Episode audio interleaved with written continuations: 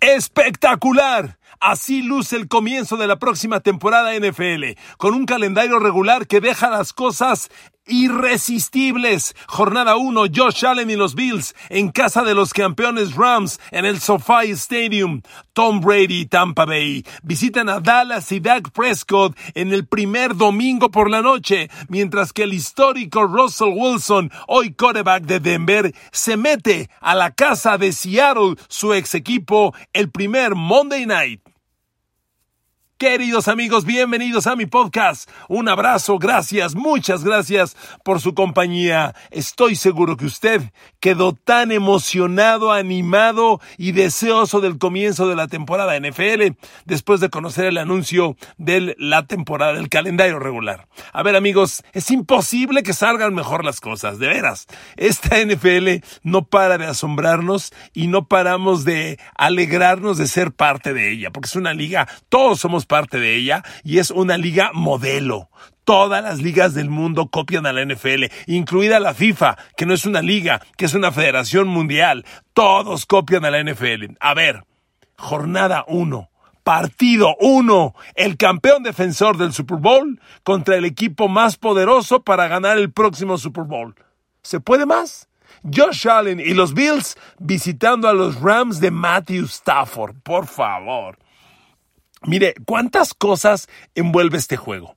Digo, si usted es nuevo y no lo sabe, permítame decirle, en la NFL, en, las, en el arranque de una temporada, el primer partido se juega en jueves y lo juega el campeón del Super Bowl. Por eso los Rams abren. Y lo juega, obviamente, en su casa.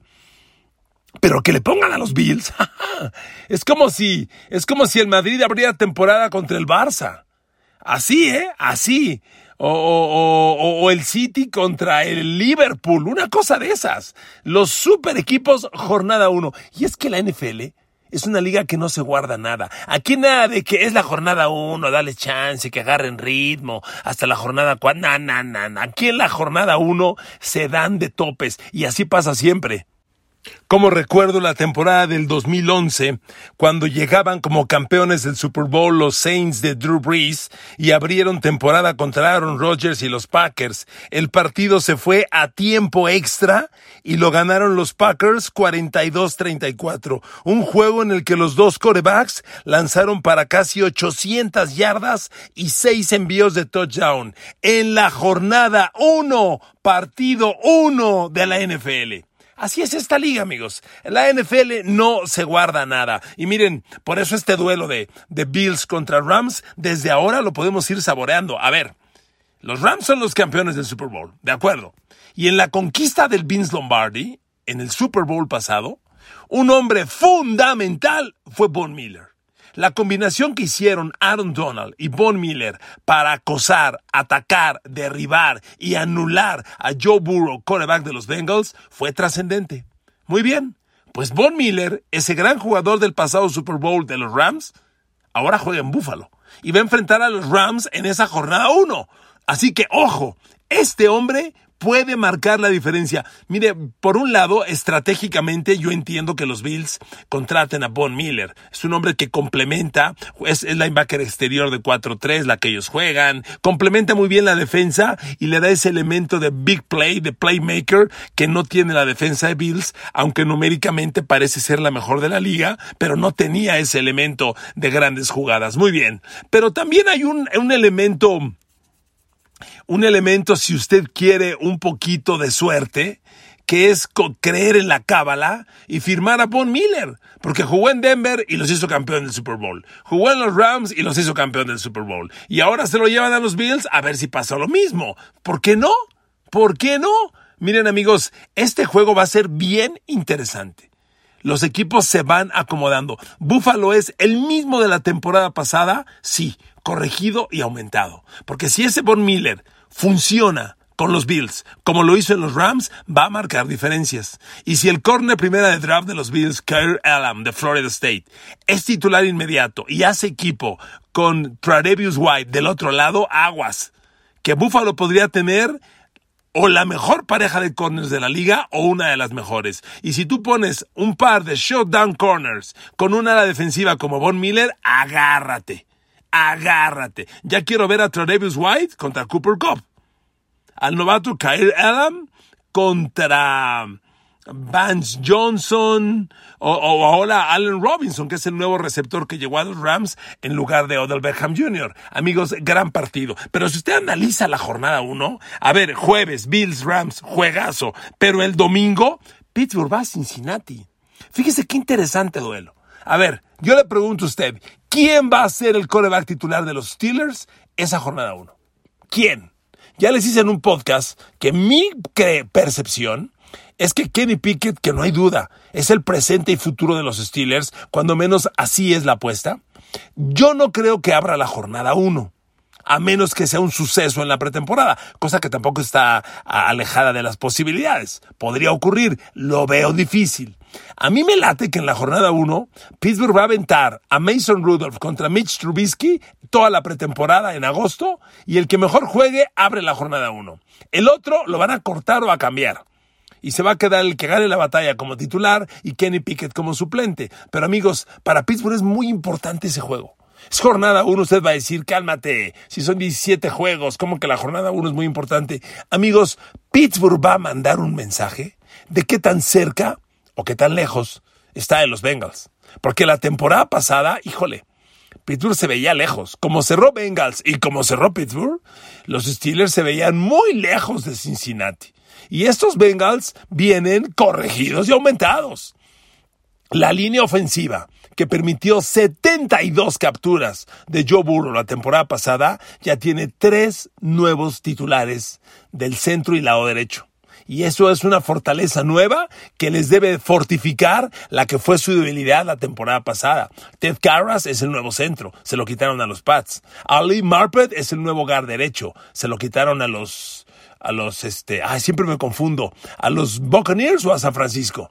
Siempre me confundo, no, no, a San Francisco. El de Tampa es eh, Alex Capa. Siempre los confundo. Bueno, a Lee Marpet se lo quitaron a San Francisco. Es el nuevo hogar derecho titular de los Bengals. Y Lael Collins, el tackle derecho que protegía a Dak Prescott en los Cowboys, ahora es el tackle derecho de Cincinnati. Y con eso, mmm, Lael Collins va a bloquear del lado donde suele atacar TJ Watt. Entonces ese va a ser un duelo bien interesante. Pero le digo, el mensaje de qué tan lejos o qué tan cerca está Pittsburgh de Bengals va a ser bien importante. Porque amigos, Bengals trae el mismo equipo el año pasado, ¿eh? Igual de poderoso, como le decía, línea ofensiva reforzada y una defensa subestimada. La defensa de los Bengals es muy fuerte. Su primera draft es el safety de Michigan, se va su nombre en este momento, pero tiene una línea frontal bien poderosa que nadie reconoce y Pittsburgh no renovó la línea ofensiva como yo pensé que lo iba a hacer o que lo debió hacer. Pittsburgh tomó jugadores muy interesantes, tuvo un buen draft, buena agencia libre, pero la línea ofensiva de Pittsburgh yo no diría que está renovada y fortalecida como sí lo está en, Cincinnati. Entonces, este juego es bien interesante. Pero en esa misma jornada 1, en la noche, Tampa Bay y Tom Brady van a Dallas contra Dak Prescott. Amigos, la temporada pasada, Tampa Bay era el campeón del Super Bowl y abrió un jueves la temporada, si ustedes hacen memoria, y abrió recibiendo a Dallas. Y fue un partido de casi 800 yardas por aire y 7 envíos de touchdown entre Brady y Dak Prescott. Ganado por Tampa y Brady al final de milagro. Pues va de nuevo. Capítulo número 2. Capítulo número 2. Y son unos Cowboys, pues sí, con todas estas dudas, yo espero que haya una mejora defensiva, pero ¿cómo va a haber, mejora defensiva si no hay nuevo talento defensivo? Dallas va a llegar contra Tampa con los mismos corners de la temporada pasada, con Anthony Brown y, y, Trevon Diggs. Dallas va a llegar con, sin Randy Gregory de a la defensiva. Vamos a ver cómo se mueve la pretemporada y quién gana esa posición. Yo no creo que Dante Fowler vaya a ser a la defensiva que reemplace a Randy Gregory de ese lado, como hoy aparece. Pero Dallas tendrá que apostar otra vez a un gran día de Dak Prescott con Michael Gallup y con CeeDee Lamb, ahora como receptores base contra un perímetro de los Buccaneers que pudo conservar a Carlton Davis, su corner estelar de la temporada pasada, y, tiene a Murphy Bunting del otro lado como el otro corner, pero que ya no tiene a Jason Pierre-Paul. Híjole, va a estar muy interesante. Tampa Bay y Tom Brady a Dallas en la jornada 1, primer domingo por la noche. Y por si fuera poco, el lunes, Russell Wilson, el héroe histórico, legendario, Hall of Famer de Seattle, visita Seattle para enfrentar a los Seahawks. Mamá, bueno, ¿se dan cuenta? Así es la NFL. Aquí no te guardas nada. Nada de que, a ver, voy a cuidarme para no pasar en primer, mejor paso en segundo. Aquí todo es de primer nivel. Y ese va a ser un agarrón. Russell Wilson y Denver en Seattle. Miren, habrá trascendió y se habrán enterado que el gran receptor de Denver, Jerry Judy, fue detenido el jueves por la policía por un tema de acuso de violencia doméstica. El viernes ya fue liberado no fue detenido y al parecer el tema podría no trascender tanto. Digo, yo, yo no me quiero meter en estos temas, pero leyendo lo que el reporte dice, no hubo evidencias para acusarlo ni para retenerlo. Es un tema que se va a, desarrollar cada, con, con, el acusadora y el acusado en su casa. Y vaya, no parece ser de la gravedad que de un inicio se pensó. ¿Por qué lo comento? Si Denver está a fuerza total, con Russell Wilson, yo ya lo dije, este equipo tiene que pelear el Super Bowl. Denver tiene un equipazo. Equipazo. Y van contra un Seattle, perdón. Seattle sin Russell Wilson contra Russell Wilson. Y con una defensa que está intentando renovarse, pero que no se ha renovado. A ver, Seattle es el ejemplo perfecto de un equipo en transición. Transición. Va a ser muy interesante ver ¿Cómo recibe Seattle a Russell Wilson? A ver, le van a dar una monstruosa ovación de recepción. No lo duden, no lo duden. Pero Seattle es una de las casas más hostiles de la liga. Jugar en Seattle y ganar en Seattle, pocos.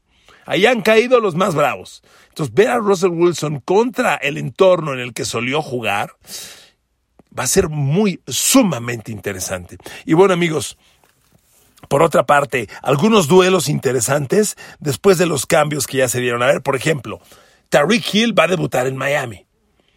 Miami me interesa mucho ver cómo funciona esa química Tua Tagovailoa contra Tariq Hill. ¿Sabe qué? Miami abre como local y contra los Pats. No puede tener juego más cómodo Miami. ¿eh? Y mire lo que estoy diciendo. Repito, Miami recibe en casa a los Pats de Bill Belichick y no puede haber juego más cómodo que ese para Miami. Se lo digo de verdad, miren, en esta época de Brady, en estos 20 años de dominio absoluto al NFL, pues había muchos comentaristas que le tiraban mala vibra, que ya no sabían por dónde sacar, sacar argumentos. Y muchos decían, es que la división es bien fácil y siempre gana todo. A ver, nomás les voy a dar un dato. Brady terminó con récord perdedor contra Miami en Miami. Para los Pats, jugar en Miami es sinónimo de pesadilla. La temporada pasada perdieron. ¿Se acuerdan en aquel partido de los laterales al final? Lateral, lateral, lateral, lateral para touchdown. A ver, Nueva Inglaterra no ve una en Miami. Así que un saludo a los brillantes comentaristas que decían que la división era bien fácil. Uf, uf, ¿cómo le saben? Pues bueno, es complicadísimo para los Pats jugar en Miami. Pero además, amigos, Nueva Inglaterra, yo ya lo he dicho, está sumamente debilitado. Yo hoy no veo a los Pats eh, en los 16 equipos de la conferencia americana, yo no veo a Nueva Inglaterra en los primeros 10. Ni cerca, ni cerca. Así, así se los digo. Eh, eh, entonces, va a ser un duelo bien interesante. Y fíjese por qué. Obviamente para Miami, la química que desarrollen Tua Tagovailoa y Tariq Hill es fundamental, porque de lo que pase con ellos dos va a dar pie a lo que pase con Jalen Waddle, el otro receptor abierto. Bueno, ¿por qué es relevante? Nueva Inglaterra hace exactamente un año tenía como corners todavía a Stephen Gilmore y a JC Jackson. Si no eran la mejor pareja de corners de la liga, eran top 3. Fácil. De las tres mejores de la liga. Fácil. Hoy Nueva Inglaterra Stephen Gilmore está en los Colts y JC Jackson está en los Chargers. Los corners de Nueva Inglaterra son Jalen Mills y Malcolm Butler. Sí, Malcolm Butler. Amigos, si usted cree que Malcolm Butler puede ir uno a uno contra Tariq Hill, váyale comprando una motocicleta para que sea verdad eso. O sea, Malcolm Butler no tiene nada que hacer contra, contra Tariq Hill hoy en día. Entonces, que tú y los Dolphins abran contra los Pats y ese par de esquineros tan pobres es muy afortunado. Hay una gran posibilidad y además Miami va a estar en casa donde históricamente no le ve una a los Pats, ni con Belichick, ni con Brady, ni con nadie. ¿Ok? Entonces es muy cómodo el debut de Miami contra los Pats y hay una interesante expectativa de ver a Tariq Hill hacerle daño al perímetro de los Pats que subrayo es sumamente pobre al momento, al momento. Vamos a ver qué pasa de julio en adelante, pero al momento, ¿ok? Otro debut, Devante Adams con los Raiders. A ver, quiero ver a Devante Adams con los Raiders jugando y resulta que los Raiders en su primer partido son anfitriones de Los Ángeles Chargers. Mentira, visitan a Los Ángeles Chargers. Raiders Chargers. Y aguas, ahí sí va a estar bien interesante.